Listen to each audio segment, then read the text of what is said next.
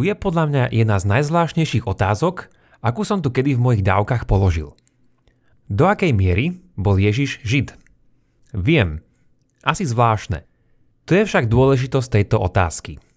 Odpoveď na ňu vie zachrániť doslova milióny životov a to, že nejde o zveličený vtip, nám hovorí dostatok antisemického násilia v dejinách. Dnešná dávka sa bude točiť okolo troch vecí. Povieme si o Ježišovom židovstve, o tom, čo s ním má spoločné vedecké bádanie a konkrétne zavítame do nacistického Nemecka, kde nebilého Ježiša chceli spraviť o dosť belším ako bol. Počúvate pravidelnú dávku, vzdelávací podcast pre zvedochtivých, ktorý vám v spolupráci so SME prinášame dvakrát týždenne, vždy v útorok a piatok. Ja som Andrej Zeman a v mojich dávkach sa zamýšľam nad vzťahom vedy a náboženstva.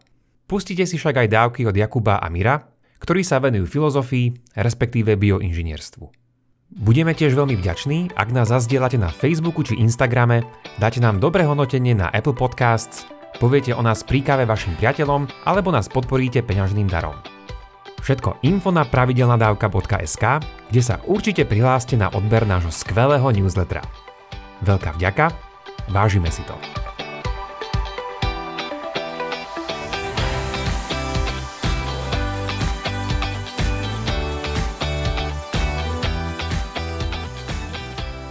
Odborníci sa po historickej stránke venovali osobe Ježiša už zo 2-3 storočia, ale moderné štúdium, štúdium tzv. historického Ježiša, je staré len čosi viac než 100 rokov.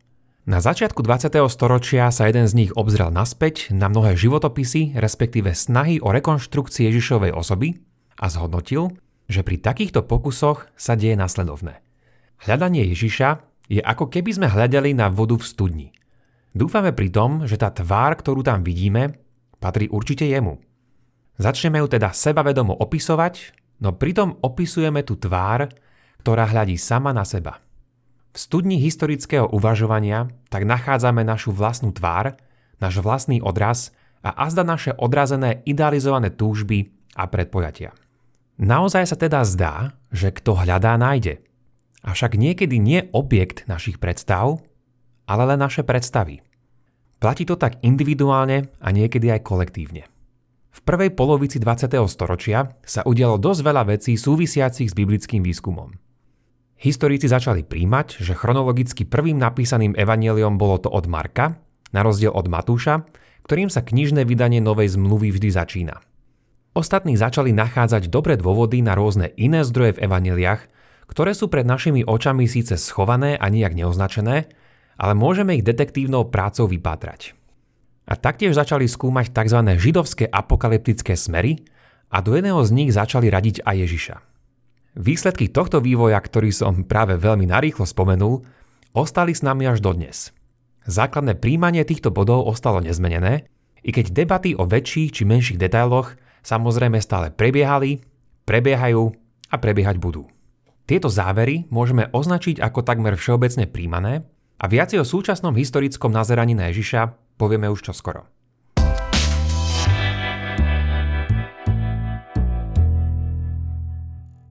Iný o dosť problematickejší intelektuálny vývoj nastal v nacistickom Nemecku. Určite máte ešte v čerstvej pamäti mnou spomenutú metaforu o hľadení do studne. Čo myslíte? Akú tvár v nej nachádzala nacizmom ovplyvnená spoločnosť? Alebo to pretvorme na takúto hádanku – ak by ste žili v kultúrnom podnebí, v ktorom vládne antisemitizmus a ste presvedčení o nadradenosti vašej rasy, aký otie náboženstva, či farbu pokožky potom pridelíte Ježišovi. Ak ste odpovedali bielu, vo vtedajšom Nemecku by ste za to dostali zelenú. V tej dobe bola najväčším cirkevným podporovateľom súdobého nacistického režimu skupina tzv. nemeckých kresťanov – aby som predišiel nedorozumeniu, budem odteraz túto skupinu označovať svojim nemeckým názvom Deutsche Christen. Išlo hnutie nemeckých evanelikov, ktoré zastávalo nemeckú rasovú ideológiu. Kvôli vnútornému rozporu ohľadom podpory Hitlerových praktík sa však z hnutia oddelili predstavitelia, ktorí dali vznik najväčšiemu protestnému protinacistickému hlasu a tým bola evanelická, tzv. vyznávajúca církev. Tá bola za církevnú apolitickú autonómiu, a tým pádom aj proti mnohým rasovým učeniam a rasistickým praktikám. Hnutie Deutsche Christen hrá v našom príbehu dôležitú úlohu. Toto hnutie vzniklo v 20. rokoch 20. storočia a jedným jeho hlavným cieľom bolo, dá sa povedať, nacionalistické ponemčenie kresťanstva. Bolo tak výsledkom rovnice, ktorej sa sčítala snaha po zlúčení nemeckého kresťanstva a nemeckého nacionalizmu. Toho nacionalizmu, ktorý zastával Adolf Hitler. Nemeckí teológovia tak začali riešiť rôzne otázky súvisiace aj s týmito snahami o národné obrodenie. Takýmito ústrednými otázkami boli Ježišova identita, teda to, či bol Žid alebo Ariec, či treba odstrániť starú zmluvu ako súčasť Biblie a do akej miery môže cirkev slúžiť štátnym záujmom. Najväčším, môžeme povedať, akademickým úspechom hnutia Deutsche Christen bolo založenie organizácie, ktorej názov je tak veľavravný, že jej cieľ je jasný.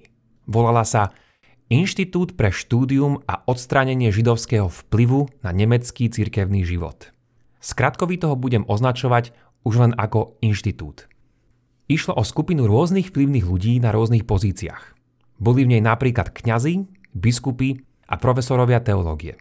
Činnosť inštitútu sa dá zhrnúť tak, že sa snažili vytvoriť autentickú verziu kresťanstva, čo podľa ich interpretácie bola taká, ktorá bola odjudaizovaná teda v ktorej židovstvo nehralo ani pri zrode kresťanstva, či v súčasnosti žiadnu úlohu. Teda predsa len jednu áno. Židia a židovstvo mali byť tým temným teologickým a spoločenským protivníkom, proti ktorému jasne stavali svoju verziu nemeckého, autentického a samozrejme svetlo vnášajúceho kresťanstva. Všetko toto sa snažili šíriť prostredníctvom publikácií, prednášok, konferencií, kostolných materiálov a inej vzdelávacej činnosti, vrátane svojho vplyvu na univerzitách, kde pôsobili. Takto to mohlo viesť k tomu, že stará zmluva sa stávala nepodstatnou pre štúdium Ježiša a hebrejčina sa na teologických fakultách stala len dobrovoľným predmetom. Vďaka sprístupneniu archívov inštitútu v roku 1990 mohli začať historici skúmať z primárnych zdrojov jeho činnosť. Vďaka tomu vieme, že inštitút slúžil nielen na akúsi pasívnu obranu teológie hnutia Deutsche Christen, ale že mu naozaj šlo o aktívne využívanie antisemitizmu, aby mohli vytvoriť aríjské kresťanstvo. Na svoju činnosť získali poženanie od nemeckej vlády a sám Hitler si prijal nielen takýto antisemitizmus vyhlasovať, ale chcel ho mať aj vedecky podložený. To medzi rokmi 1933 až 1939 vyústilo do vzniku piatich protižidovských výskumných inštitútov, z ktorých bol ten nami preberaný inštitút najvplyvnejší. Zrejme už vidíte aj vy ten jasný problém, ktorý sa inštitútu a jeho predstaviteľom črtal. Ak chceme vytvoriť odžidovštené kresťanstvo, musíme čosi spraviť aj so židovstvom Ježiša.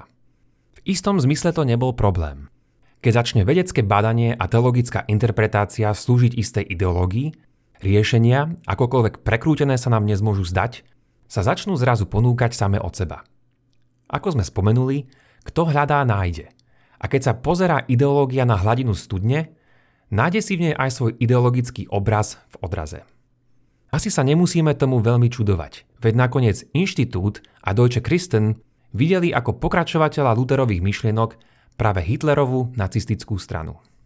Najhlavnejšou postavou celého inštitútu bol Walter Grundmann. Grundmann bol nemeckým profesorom teológie a v roku 1939, teda keď začal inštitút fungovať, bol zvolený za jeho akademického riaditeľa. V mnohom bol pre neho kariérnym rebríčkom a inšpiráciou práve Hitler, ktorý ho jednak za profesora vymenoval a potom máme od Grundmana napríklad vyjadrenie o tom, ako je Hitlerovi vďačný za zameranie sa na Judenfrage, teda židovskú otázku, že treba obnoviť nemeckú zbožnosť pod vedením Führera, alebo že Hitler predstavuje vrúcne stretnutie medzi evaníliom a národom, medzi Ježišom Kristom a národno-socialistickým hnutím. Vplyv a činnosť inštitútu však nebola len Grundmanovým dielom, ale podielali sa na ňom mnohé pracovné výskumné skupiny. Jedna z nich napríklad zostavila odjudaizované vydanie novej zmluvy, tzv.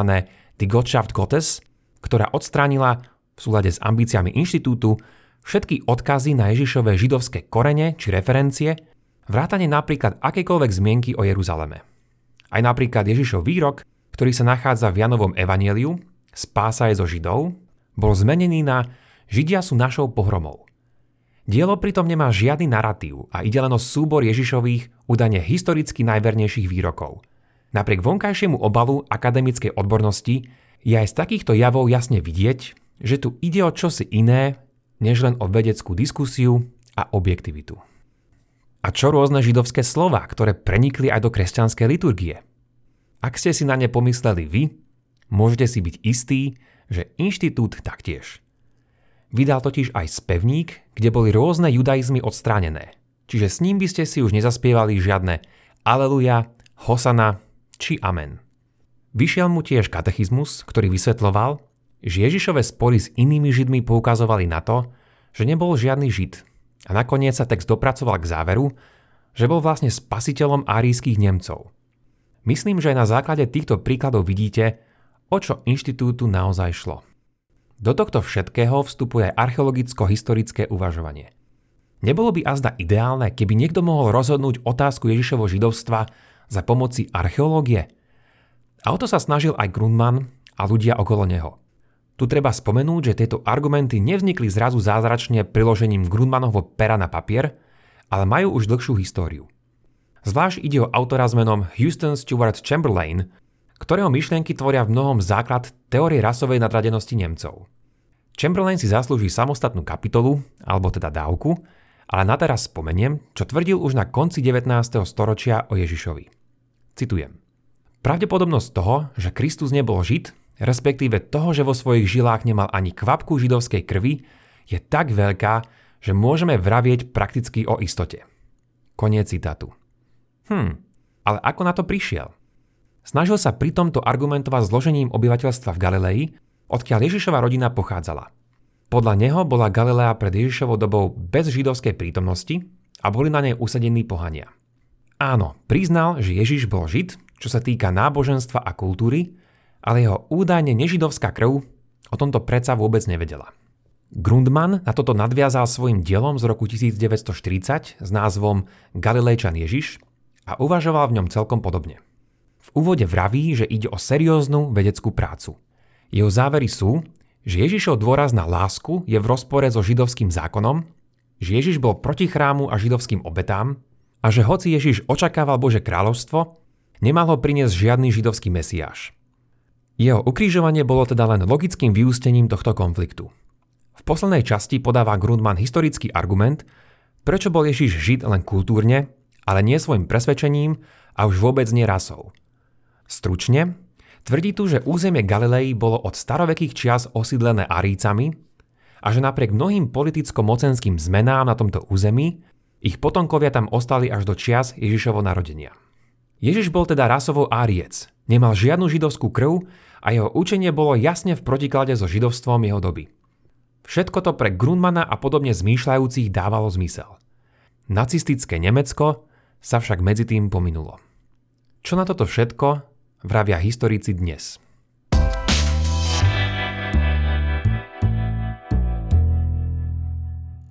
Tak, ako je dnes vo fyzike príjmaná teória relativity a kvantová mechanika, alebo že Zem je gulatá a stará 4,5 miliard rokov, tak je aj dnes príjmané u badateľov historického Ježiša, že Ježiš bol Žid.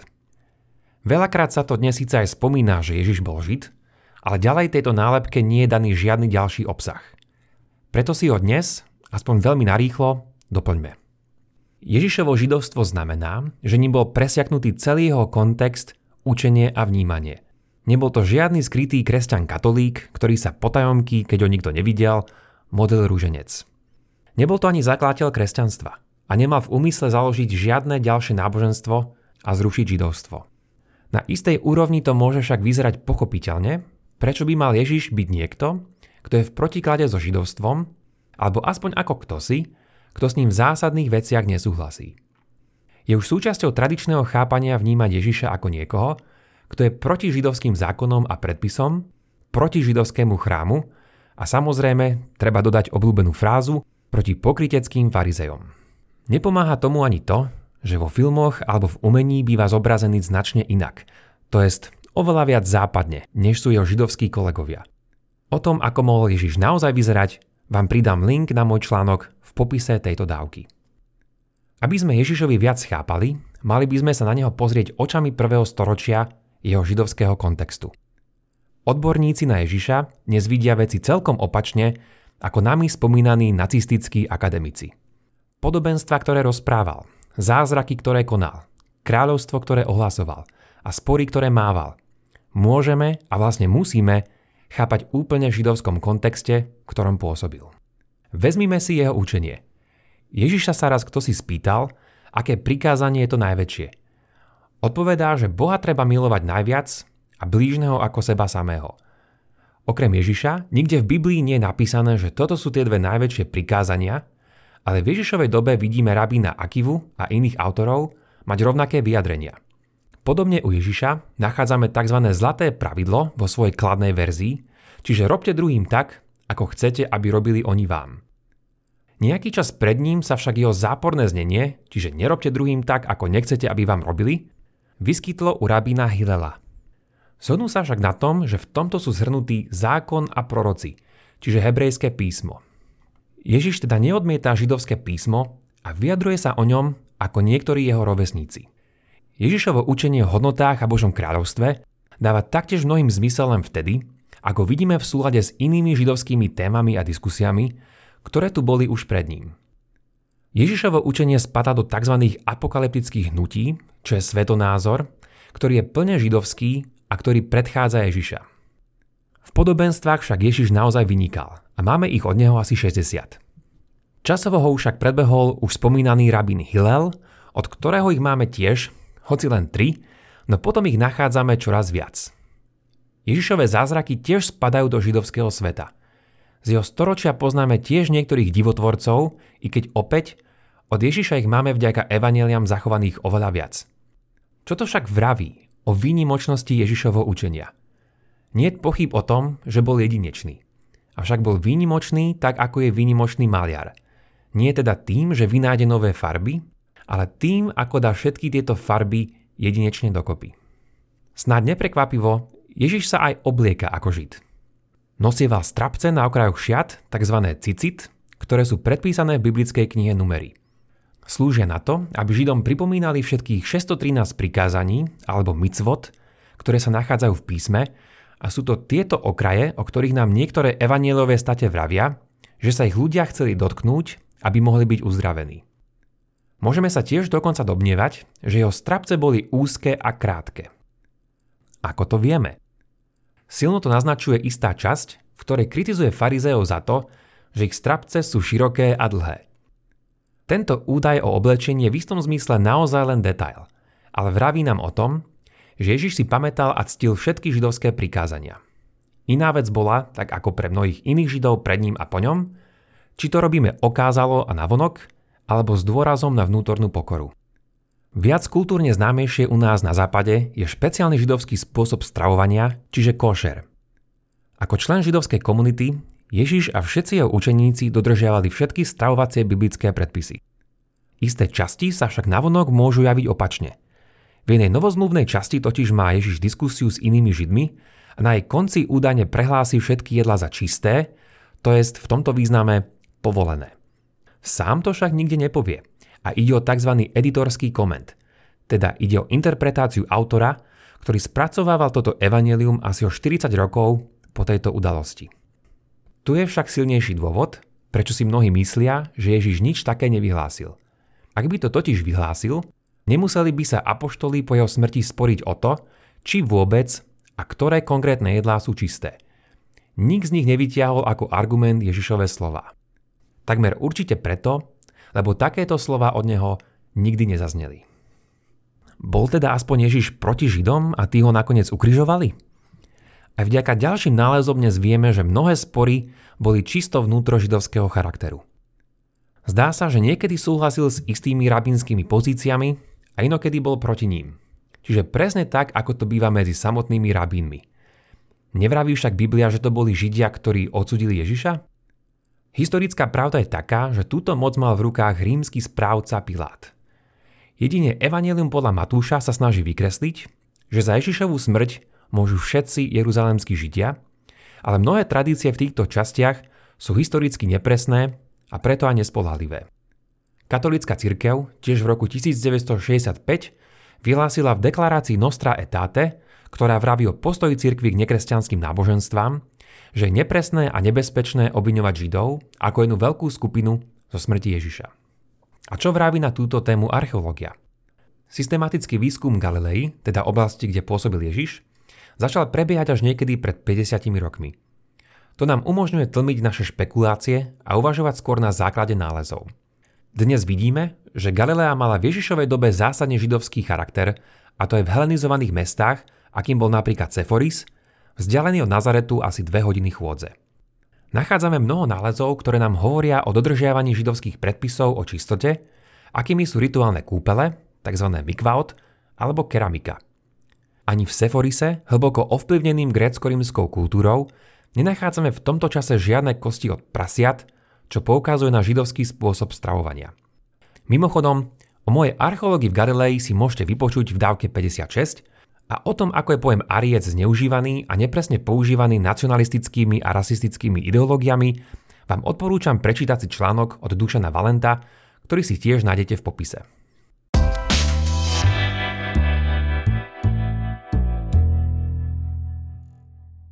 Takže, aký má toto všetko ešte význam pre dnešok? Bolo by skvelé dozvedať sa viac o Ježišovom kontexte len preto, že je to čosi pútavé samo o sebe.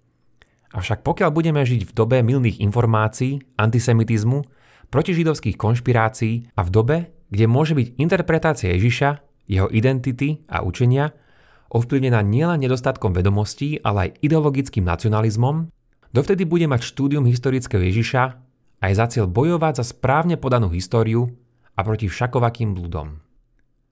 Ak si pamätáte, naša pôvodná otázka znela. Do akej miery bol Ježiš Žid? Ako odpoveď na to môžeme zacitovať iný dokument katolíckej cirkvi, napísaný v roku 2015 pri príležitosti 50. výročia vydania Nostra Etate. Citujem. Ježiš bol Žid. Bol doma v židovských tradíciách svojej doby a bol úplne formovaný svojim náboženským prostredím. Plne ako človek a Žid svojej doby, potomok Abraháma, syn Dávida, ovplyvnený všetkou izraelskou tradíciou a ako dedič prorokov, Ježiš stojí v kontinuite so svojim ľudom a históriou. Konec citátu. V čom je táto odpoveď zvláštna? Teraz nemyslím to, že s ňou nesúhlasí každý odborník na historického Ježiša, ale skôr je to tým, že takýto postoj by vedel v histórii zachrániť milióny životov a možno má stále tú silu aj dnes. Dnes sme si skratke povedali o tom, v čom spočíva Ježišovo židovstvo a prečo je táto otázka stále dôležitá. Pozreli sme sa na to, ako nacistická ideológia skreslovala tento obraz o Ježišovi a na to, ako vidia odborníci túto situáciu dnes. K historickému Ježišovi sa v budúcnosti ešte určite vrátime. Toľko teda na dnes a vďaka za počúvanie. Ak máte ohľadom dnešnej dávky nejaký koment alebo otázku, neváhajte a napíšte ich buď na facebookovú stránku alebo pošlite na môj e-mail andrej.pravidelnadavka.sk Už len pripomeniem, že pravidelnú dávku môžete odoberať v podcastových aplikáciách Apple a Google Podcast, Spotify, Stitcher a Podbean. Ak neviete ako na to, choďte na pravidelnadavka.sk, kde nájdete jednoduchý videonávod. Sledovať nás môžete aj na Facebooku a Instagrame. Teším sa na vás na budúce. Buďte zvedochtiví a nech vám to myslí.